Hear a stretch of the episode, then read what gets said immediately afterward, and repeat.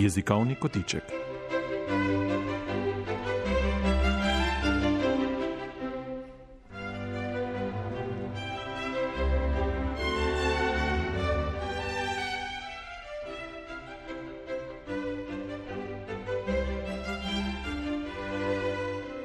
V jezikovnih kotičkih prebiramo odgovore iz arhiva spletne svetovalnice ŠUS, študentska skrb za slovenščino.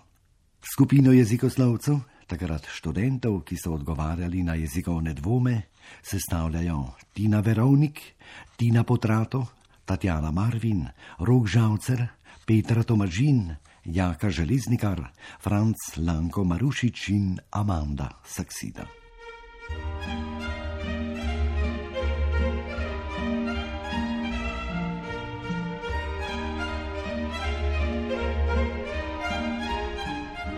Kako je pravilno?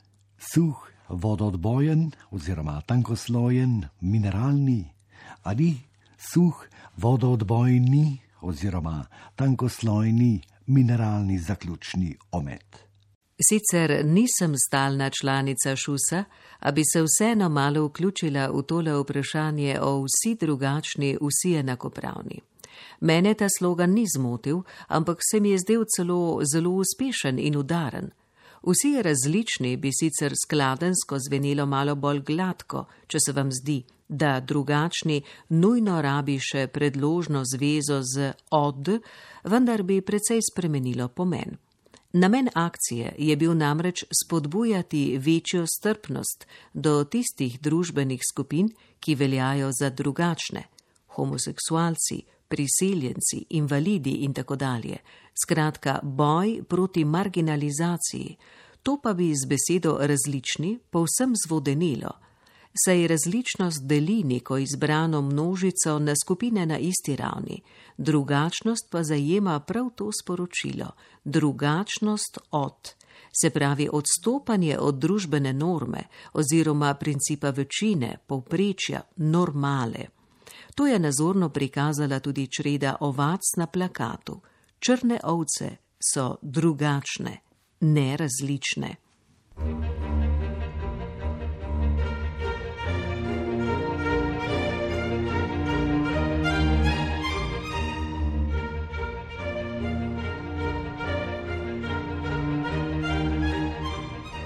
V knjigi Prežihov Voranc, ljubezen na vdoru, sem srečal primera, dva dni je kar curkoma lilo.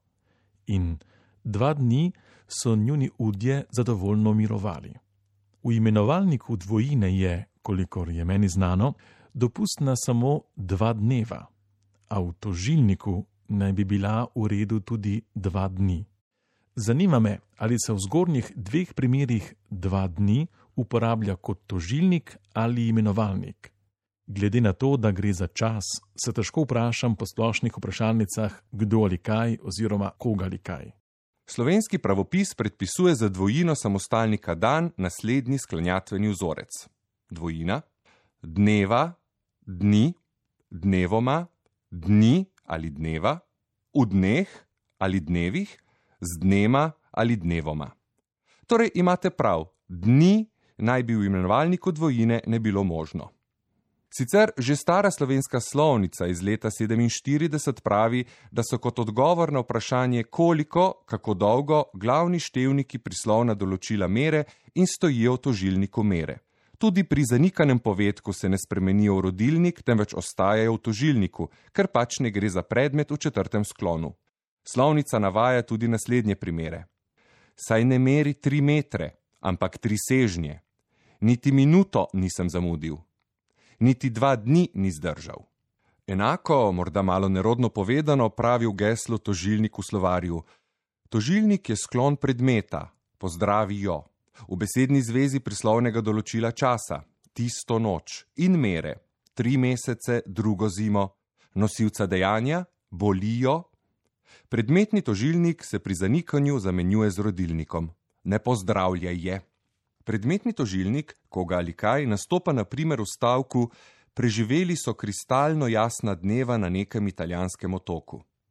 Bolj običajno bi sicer rekli, preživeli so dva kristalno jasna dneva na italijanskem otoku, če bi opustili določilo kristalno jasna, bi verjetno še bolj običajno rekli dva dni. Preživeli so dva dni na nekem italijanskem otoku. Vendar se tu sklon samostalnika dan že umeša števnik. Z glavnimi števniki in sklonom samostalnika pa je v imenovalniškem, tožilniškem in zanikano rodilniškem položaju na kratko takole. Glavni števniki do štiri se obnašajo kot običajni pridevniki, naprimer visok, lep, torej na sklon samostalnika ne vplivajo. Skočil je čez visok stol, en stol, zagledal je lepa stola, dva stola, ulegal se je čez lepe stole, čez tri stole, čez štiri stole, nisem mogel odreči lepima stoloma, dvema stoloma. Na vrtu so stali lepi stoli, štirje stoli, ta visoka stola, dva stola, sta bila polomljena. Glavni števniki od pet naprej pa ob sebi zahtevajo samostalnik v rodilniku. Zagledal je lepe stole, proti zagledal je pet stolov. Skočil je čez visoke stole, proti skočil je čez sto stolov. 30 stolov je bilo polomljenih, proti ta visoki stoli so bili polomljeni.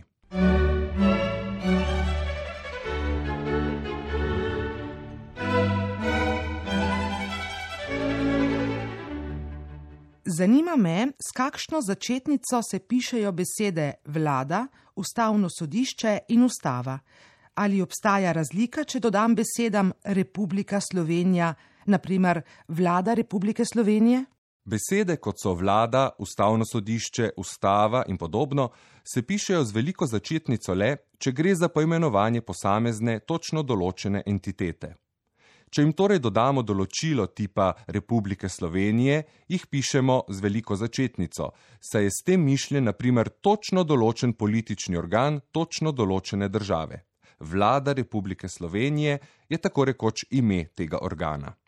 Če pa gre za poimenovanje splošnega, za vrstno poimenovanje tipa organa, se iste besede pišejo z malo začetnico. Če rečem naprimer, da je bila včeraj seja vlade, pišem besedo z malo zato, ker je v tem primeru vlada vrsta političnega organa, v nasprotju s parlamentom ali raznimi odbori.